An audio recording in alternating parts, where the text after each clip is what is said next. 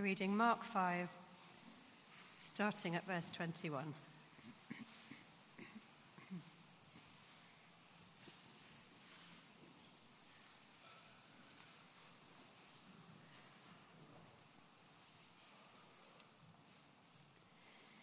When Jesus had again crossed over by boat to the other side of the lake, a large crowd gathered round him while he was by the lake.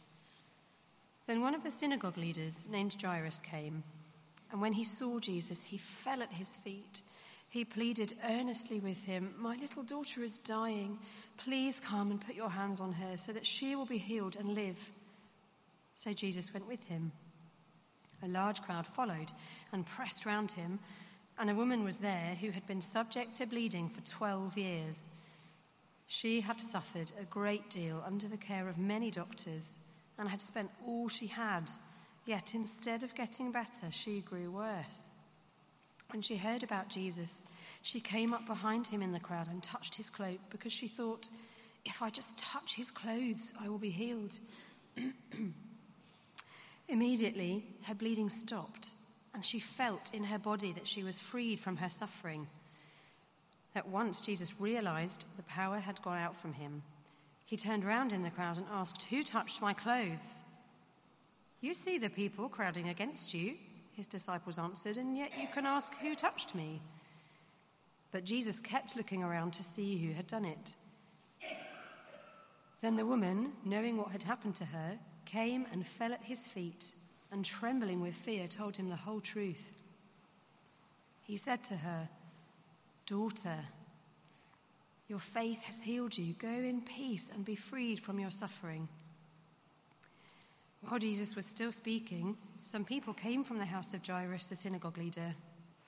Your daughter is dead, they said. Why bother the teacher anymore?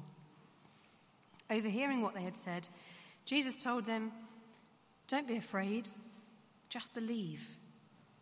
He did not, excuse me, he did not let anyone follow him except Peter, James, and John, the brother of James. When they came to the home of the synagogue leader, Jesus saw a commotion with people crying and wailing loudly. He went in and said to them, Why all this commotion and wailing? The child is not dead, but asleep. But they laughed at him. After he put them all out, he took the child's father and mother and the disciples who were with him and went in where the child was. He took her by the hand and said to her, Talitha kum, which means, Little girl, I say to you, get up. Immediately the girl stood up and began to walk around. She was 12 years old. At this, they were strictly, sorry, they were completely astonished. He gave strict orders not to let anyone know about this and told them to give her something to eat. This is God's word. Thank you very much. Good morning, everybody. My name is Sam Stephenson. I'm the, I'm the student minister here, and um, it's my privilege to open up this passage to us. Um, as we thought about earlier, uh, Jesus, the light shining into the dark things of our world. So, why don't we pray and ask for God's help as we come to this passage?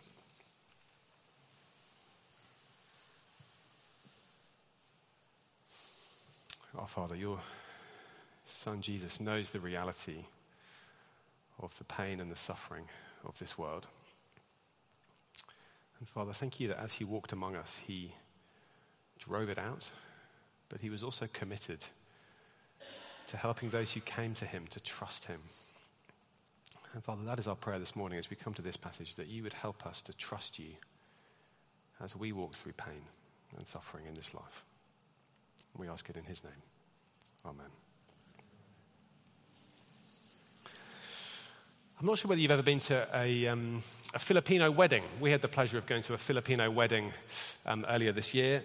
Um, there are many wonderful things about, about Filipino weddings. Um, there's the choreographed first dance, always a, always a wonderful thing. There's the, um, the father and daughter dance to the song My Girl. In fact, just the dancing generally is pretty, is pretty great at Filipino weddings.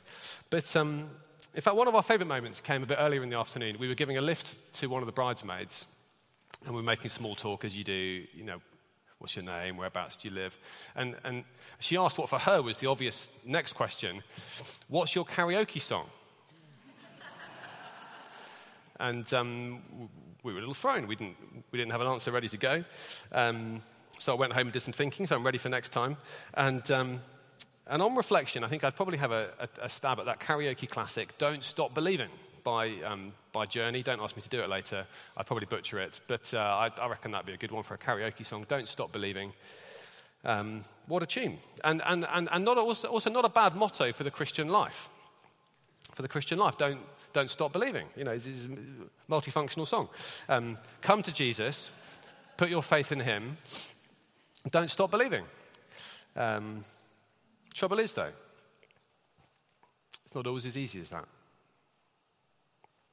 It's not always as easy as that. In our story today, Jairus, having come to Jesus, gets the news his daughter has died. And Jesus says to him, Don't be afraid, just believe. Don't stop believing. And we want to shout back. But it's not as easy as that, Jesus. Don't you know Jesus? How can I keep believing when you've just allowed my daughter to die?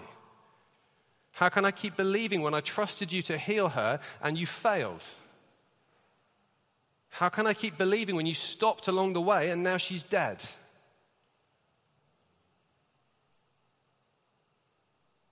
And I reckon for every one of us in the room, there's a high chance that there'll be some point in our Christian lives when we'll be tempted to chuck in the towel.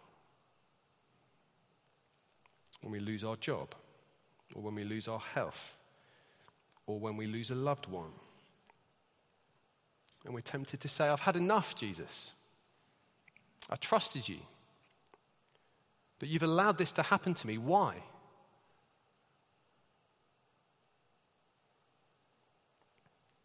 The passage before us is a funny one. The, on, on, on one level, it's about the extraordinary power and authority of Jesus, the mighty hero who we saw last week dealing, dealing gently with, with two women. A desperate woman is, is healed just by touching him, and, and a dead girl is brought back to life as Jesus takes her by the hand. And we see Jesus has power, even over death himself. So, on, on, on one level, it's about that, but, but Mark frames the story in a different way. He frames it as Jesus leading Jairus on a journey, leading him, if you like, into, into deeper faith. In our story today, Jairus gets the news his daughter has died, and, and Jesus invites him to trust him. He wants to lead Jairus into deeper faith. And Jesus really cares about our faith. He really cares about Jairus' faith. He really wants us to have genuine, deep, lasting faith of the sort that trusts him, come what may.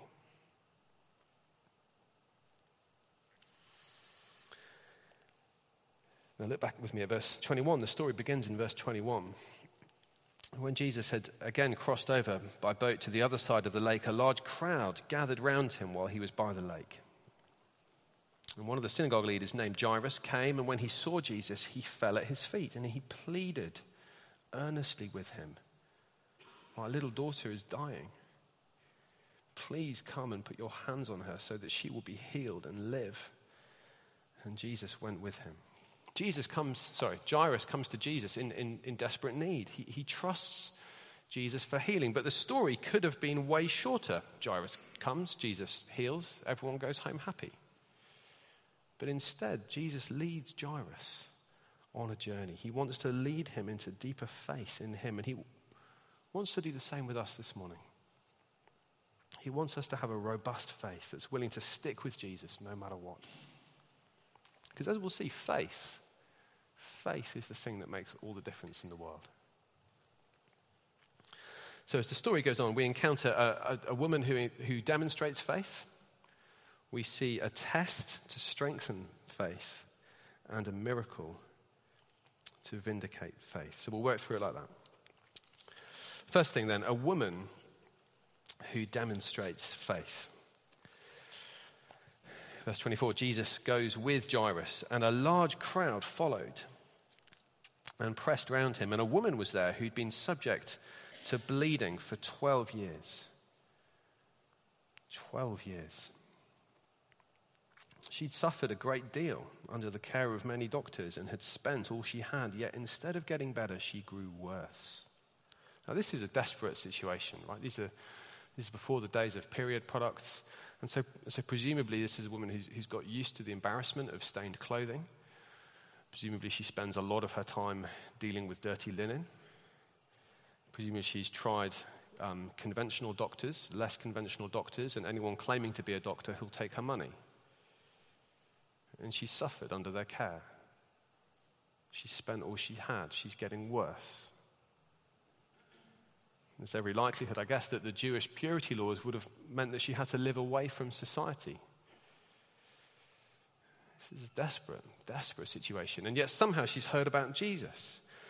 Because verse 27 when she heard about Jesus, she came up behind him in the crowd and touched his cloak because she thought, if I just touch his clothes, I will be healed. Immediately, her bleeding stopped, and she felt in her body that she was freed from her suffering.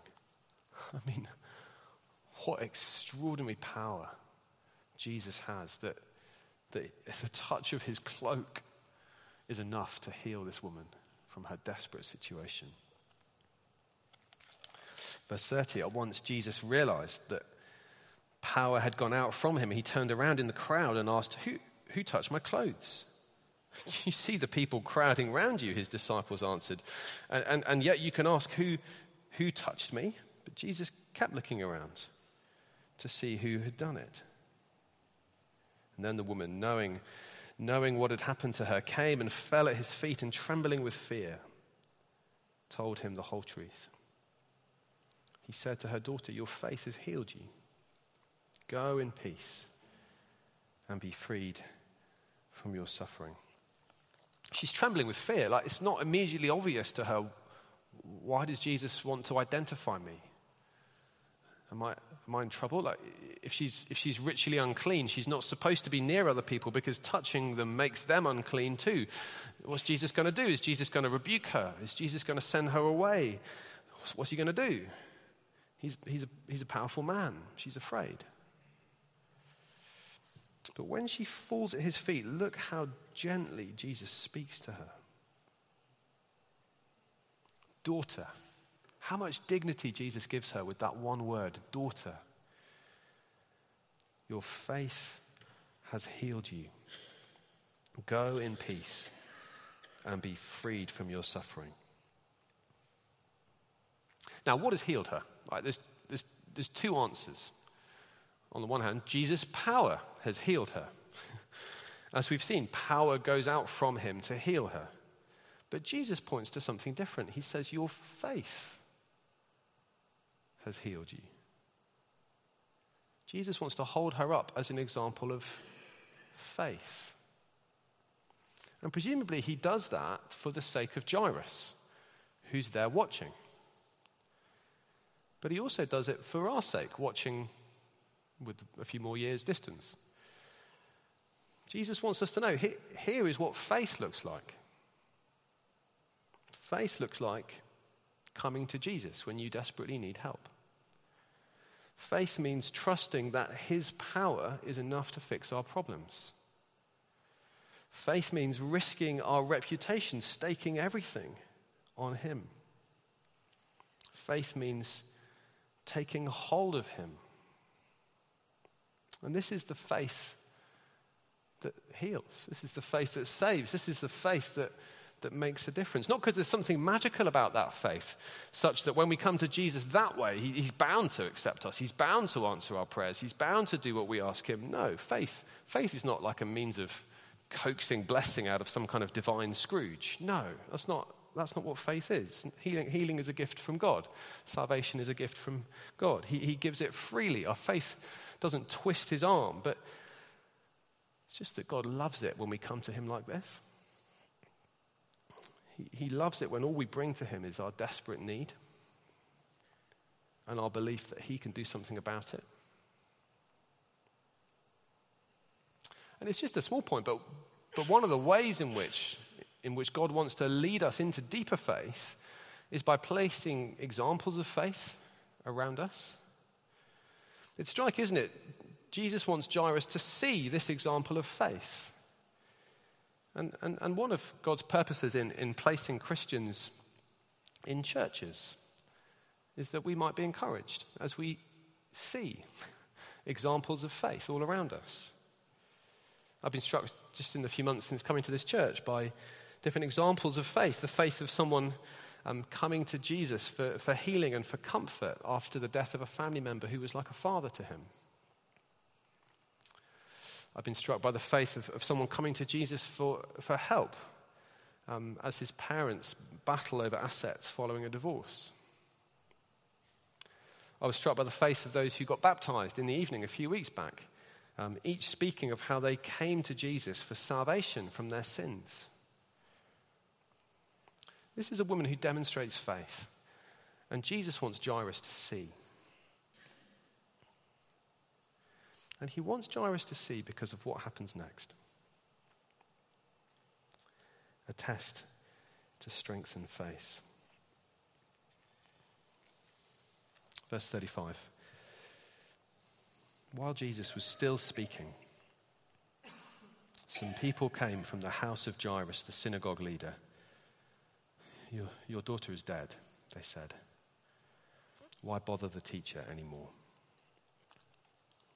It's hard to know how those words must have landed for Jairus. Perhaps a feeling of disbelief. No, mm. she can't be, she can't be dead. Perhaps a feeling of, of regret. How could, how could I have missed those final moments of earth, those final moments that she spent on this earth? Perhaps there's no feelings at all, just a yawning numbness of knowing that he will never hug his daughter again. It's over. It's too late. Why bother the teacher? And let's be clear these are perfectly rational responses to death.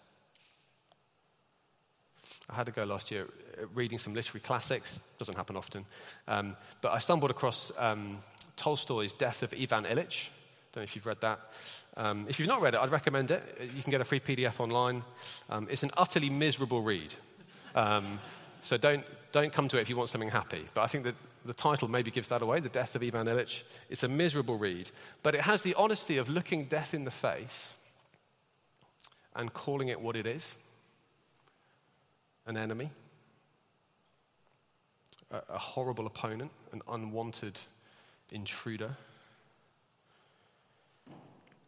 Here's a short quote It can't be. It can't be that life is so senseless and horrible, but if it really has been so horrible and senseless, why must I die and die in agony? There is something wrong. And there is something wrong. Empty platitudes about death just being the, the next great adventure are, are just that empty platitudes, trying to make us feel better about something that is horrendous. Death is the end. It's time to give up on healing and go home. But given what we know about Jesus, it's hard to conclude that this couldn't have been avoided. This is a powerful man. He, he calmed the storm, he made the demons flee. He just healed an incurable woman as if by accident on the way. Three times in the Gospels elsewhere, um, John 4, Mark 7, Matthew 8, Jesus can heal at a distance.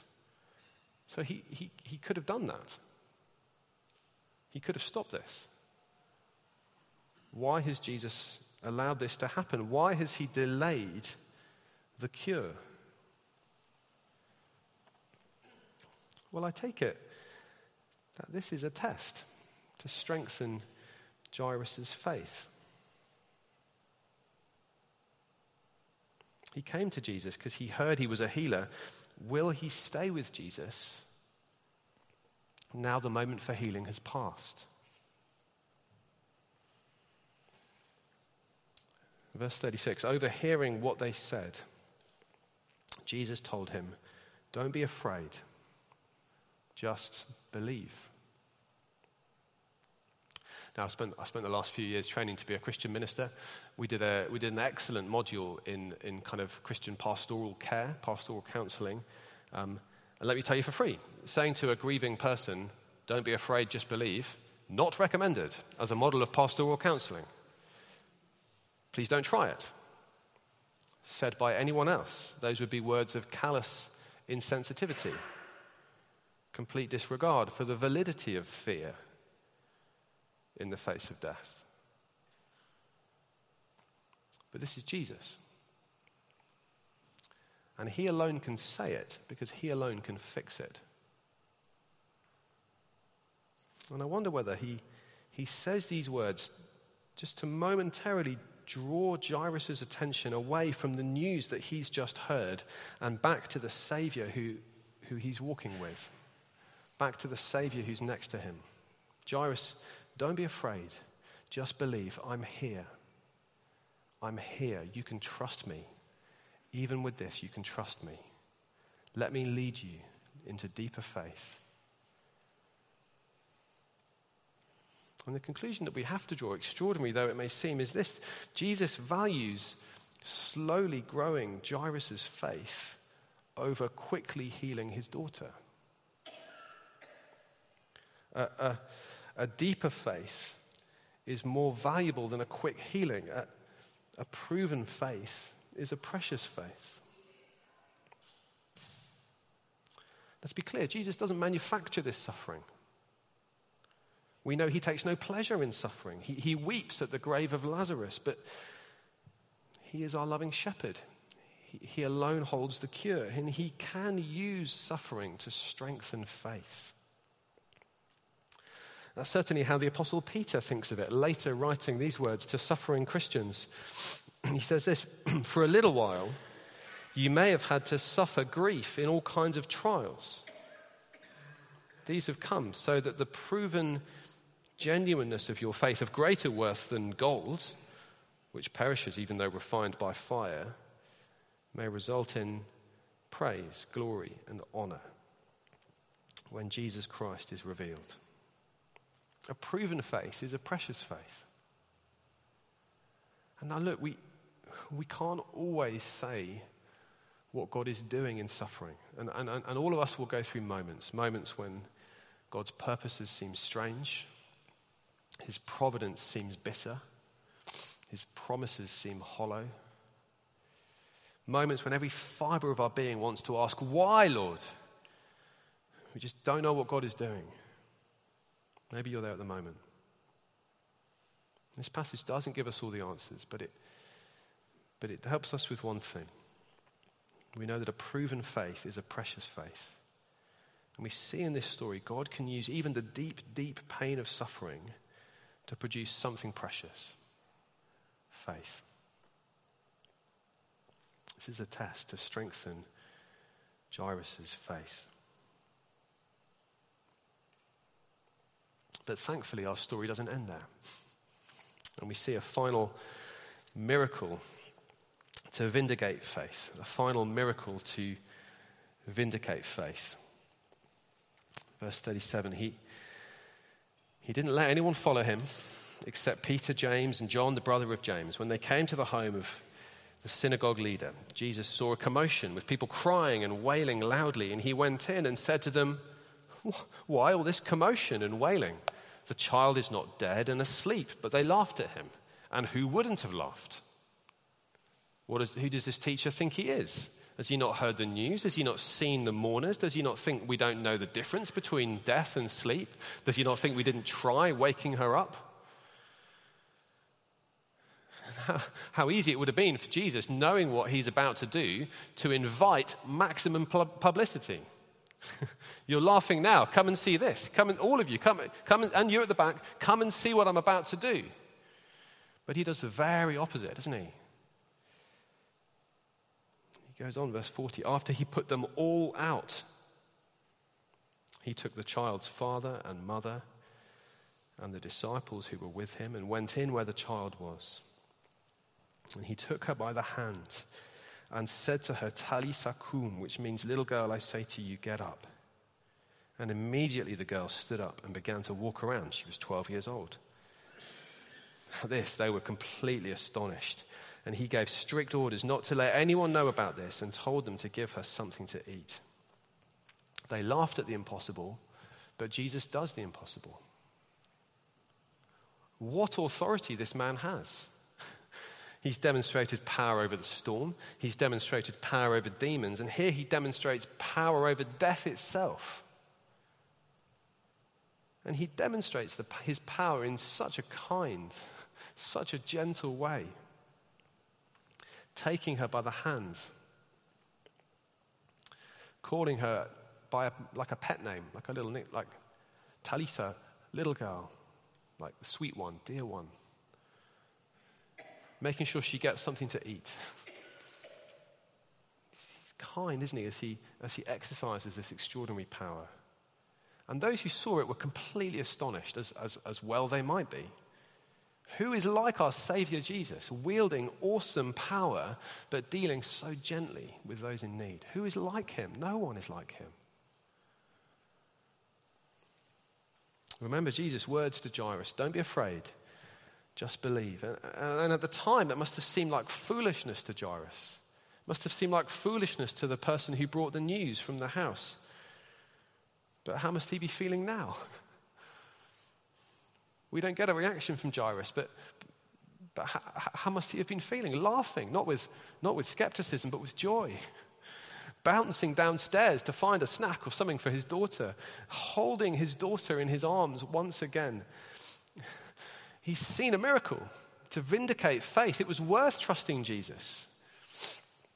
Jesus has, has gently restored two women in this passage, but he's also gently led Jairus into deeper faith. And how could Jairus not keep trusting Jesus after what he's seen today? And Jesus wants to lead us into deeper faith. He wants us to know we can trust him, even with the most impossible situations. He wants us to know that we can trust him, even faced with death itself. But here's the thing we don't always see the miracle. We don't always see the miracle. Even in this story, not everyone saw the miracle. He only let Peter, James, and John come with him to the house. And when he got to the house, he made sure the only people that were left were the child's father and mother. We don't always see the miracle. Sometimes we pray and we pray and we pray, and still the worst happens. What do we do with that? We know God is good. We know He hates suffering and evil. Where is He? Why isn't He stopping this? This is hard, right? I know for some here this is not just a theoretical question. What can we take from this passage to encourage us when we don't see the miracle? What will help us not give up on trusting Jesus? Well, I think there are a few things here to encourage us as, as we sit in that tension. A few things just as we, just as we close. Firstly, we see here that Jesus has power over death. Before the coming of Jesus, death was the biggest bully in the playground, unchallenged, undefeated. But today, we have met the only one who is stronger than the bully. We have met the only one who is stronger than death. So much stronger that to him, waking someone up from death isn't any harder than waking someone up from sleep. And indeed, he's so much stronger than death that when death closed its jaws on Jesus, he prized the jaws of death back open and came out the other side. We follow the only person ever who holds power over death. When we know that he's not just powerful, that he's good. We've seen his gentleness and his kindness in this passage. And that doesn't change even if the miracle doesn't come. We don't always know why he allows death to close its jaws when it does. But it's some comfort to know that death cannot close its jaws unless our gentle Savior allows it. Okay, that's the first thing. Jesus has power over death. Secondly, faith brings us through death. Now, there are lots of passages in Mark. We see Jesus' power to do miracles. But uh, as I said at the start, I don't think this passage is primarily here in Mark to teach us about Jesus' power to do miracles. If so, it could have been a lot shorter. Jesus, my daughter has died. Don't worry, I'll sort it out. More than anything in this passage, Jesus wants to lead us into faith. As we've seen, Jesus values Jairus' faith. So, why is faith so precious? What's so precious about faith? Well, the answer faith can bring us through death when it's our turn to die. In this passage, we see a girl die and, and come back to life in this world. To make an obvious point, that's not normal. And, and later on in her life, I take it that she will have died again. And, and, and all of us, one day, will have to face death.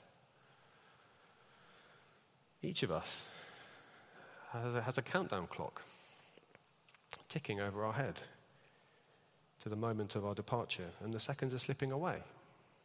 And the only thing, the only thing that can make a difference on that day, when the clock hits zero, is faith in Jesus. Faith in Jesus is the difference between eternity in the delight and the joy of the kingdom of God, or eternity shut outside in the utter darkness where there is weeping and gnashing of teeth. So Jesus wants to help deepen our faith. Mark wants to help deepen our faith. Our God wants to help deepen our faith so that we're ready for that day. Because faith in Jesus can bring us through death.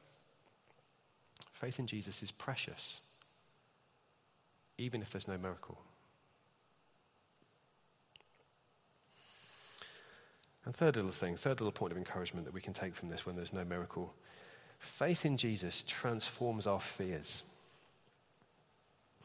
Living with suffering, there's a whole host of fears that just really naturally crowd in. Will it be like this forever? Will I ever feel happy again? Can I face tomorrow?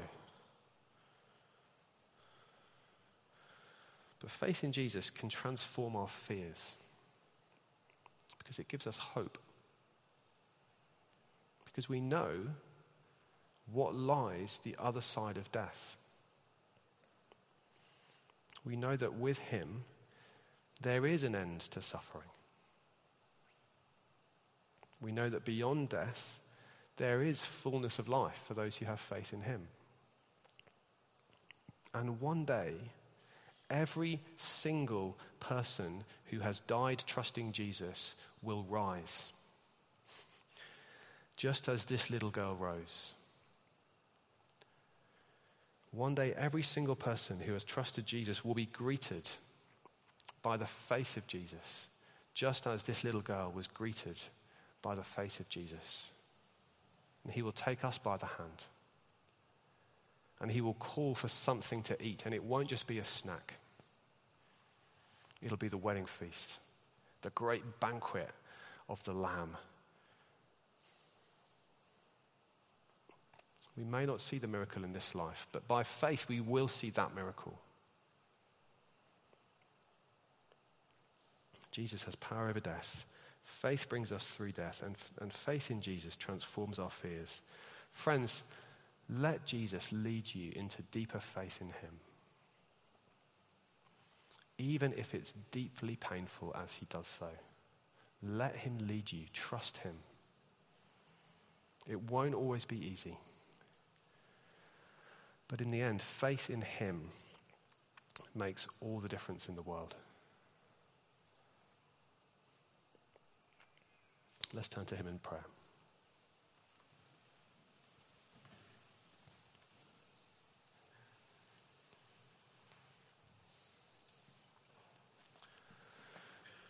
Lord Jesus, thank you that you don't just tell us to trust you and leave us to get on with it by ourselves. Thank you for how you lead your people into deeper faith. Thank you for how you're committed to leading us into deeper faith in you through passages like this one that's been put in our Bible. Please, Lord Jesus, help us to stick with you. Help us to stick with you even when the path of our lives leads us through the darkest valleys. Help us to stick with you, Lord Jesus, and trust you as you lead us into deeper faith. We pray in your precious name. Amen.